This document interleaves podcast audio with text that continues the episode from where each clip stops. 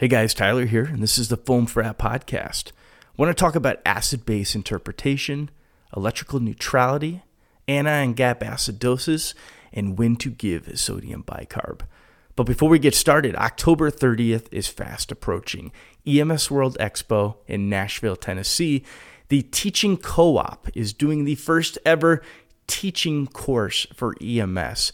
Ashley Liebig, Ginger Locke, Selim Razai, myself, and others in the FOMED education world are going to be there uh, giving tips and tricks and advice on the uh, most efficient way of teaching medicine, and the most efficient and creative way, I should say, and looking at some of the content. It is going to be fantastic, not something you want to miss, and it's not going to be recorded. We're not going to be putting out any of these on podcasts, so if you want to get all of the goodness, uh, you have to actually be be there. I'll put a link to the conference in the show notes. Last time I checked, there were five seats available, so do not miss out on this. Uh, go ahead and sign up as soon as possible.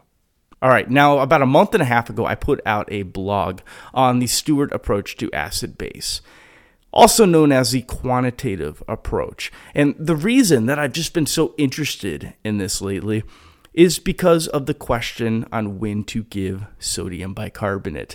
And I have to say that the majority of E M S predicates their decision on giving bicarb on the basis of, well, it, it's not going to do any more harm, so I felt like I could give them some sodium bicarb. You know, it's it's going to make them more uh, alkaline. How could that possibly be bad?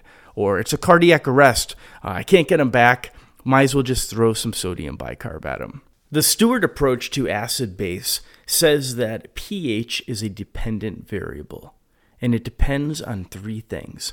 And those three things are C O two, albumin, and your strong ion difference. And that's the difference between your sodium and your chloride. Now, the best way to understand this is to first go listen to the M C R I T podcast on acid-base interpretation, because it is a four, maybe five-part series on exactly the steps you need to take to figure out where that acid is coming from. Where is that acidosis occurring? And there is a multi-step approach utilizing uh, the base deficit or base excess, a strong ion difference, and your strong ion gap. And you really get down to the nitty-gritty of exactly where that acid is coming from and how much acid is unaccounted for.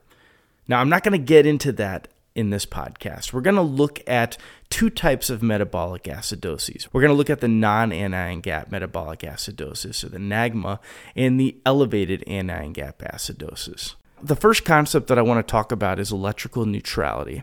I think of this like a football team. There has to be an even number of players on offense and defense. So think of your offense like your cations and your defense like your anions. Uh, you can't have one extra player on the other team. They have to be completely equal at all times. If one guy comes in, then another guy has to go out. Now, if you were to look at the gamblegram, which I'm going to put in the show notes, it shows that the most abundant cation is sodium and the most abundant anion is chloride. If you were to subtract your sodium from your chloride, a normal sodium, serum sodium, is going to be one forty, and a normal chloride of, we'll say, one oh two, that would give you a difference of thirty-eight. Now, we know that there has to be an equal amount of positive and negative charges. So that thirty-eight on the anion side is made up of things like bicarbonate, uh, lactate, albumin.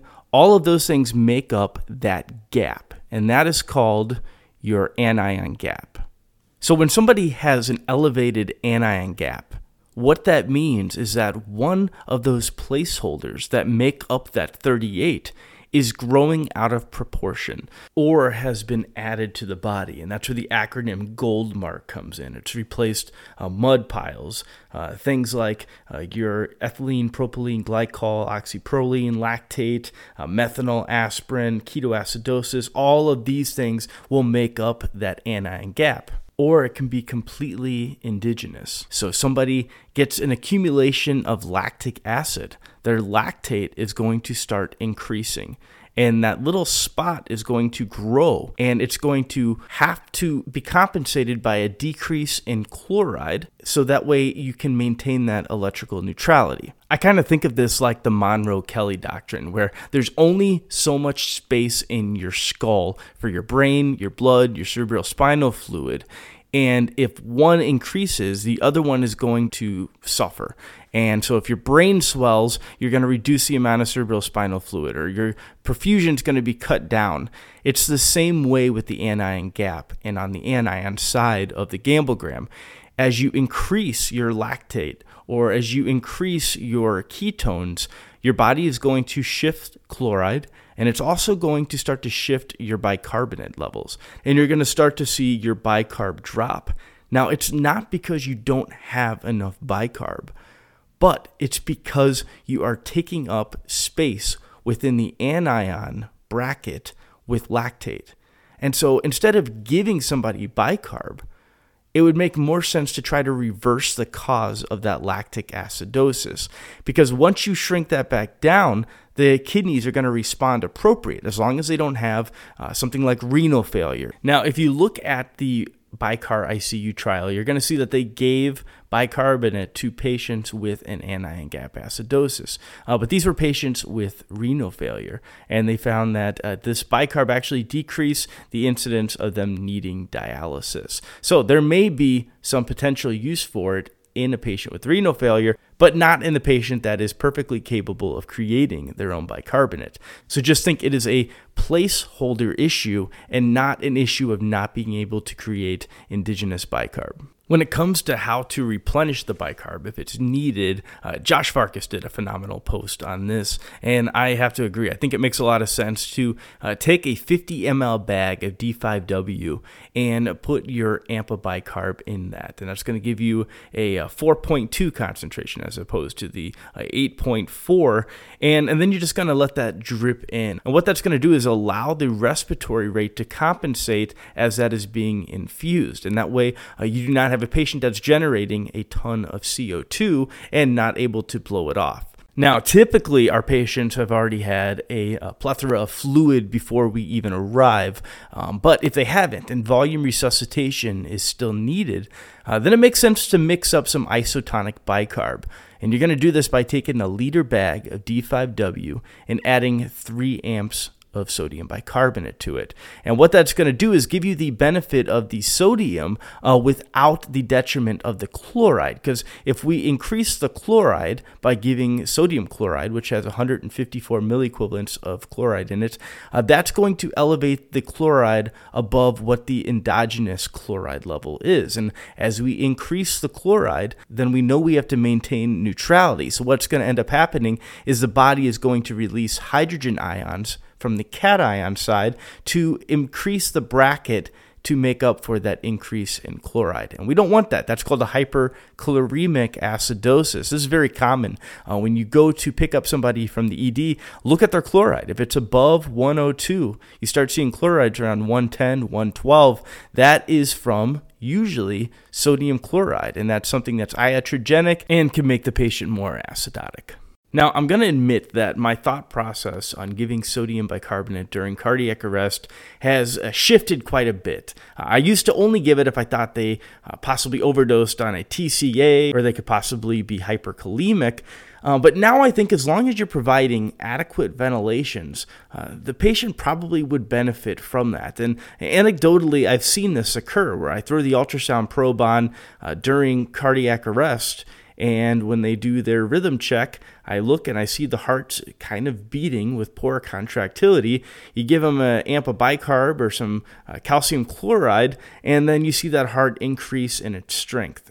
And so I think that as long as you have an airway and you are providing appropriate ventilation, I honestly don't see any harm in throwing sodium bicarb in after a few rounds of A C L S. Because in my mind, this patient is equivalent to the patient that is in renal failure. So even if they do have a lactic acidosis, uh, they're not going to be making their own endogenous bicarb in a low flow state, and I do not see any problem with replenishing that. All right, so I know you guys probably have a ton of comments on this, and this is a very uh, controversial topic, and I look forward to hearing what you do in your practice, what makes sense in your brain, and how do you determine when to give bicarbonate. All right, a few last housekeeping items. Um, if you have not gone on and rated the show on iTunes, uh, we would really appreciate it. It helps us uh, move to the top of the list so more people can see the podcast, and it's just nice knowing that there's people out there uh, that are listening. I was just at the Alabama E M S conference and the Oregon E M S conference, and I was astounded by how many people uh, came up and knew me from the Foam Frat Podcast. It was extremely humbling, and it was just so cool. It's inspiring to go back and record more content knowing that there's uh, people all over the world that are listening and are giving me feedback. And Sam and Cynthia and I uh, really appreciate that. And we hope that you guys have gone on and subscribed to the website. If you haven't, uh, just go to foam frat dot com, throw in your email address, and you will get notified right away whenever we put up new content. All right, you guys enjoy your fall. Stay warm, stay safe, and we'll talk to you soon.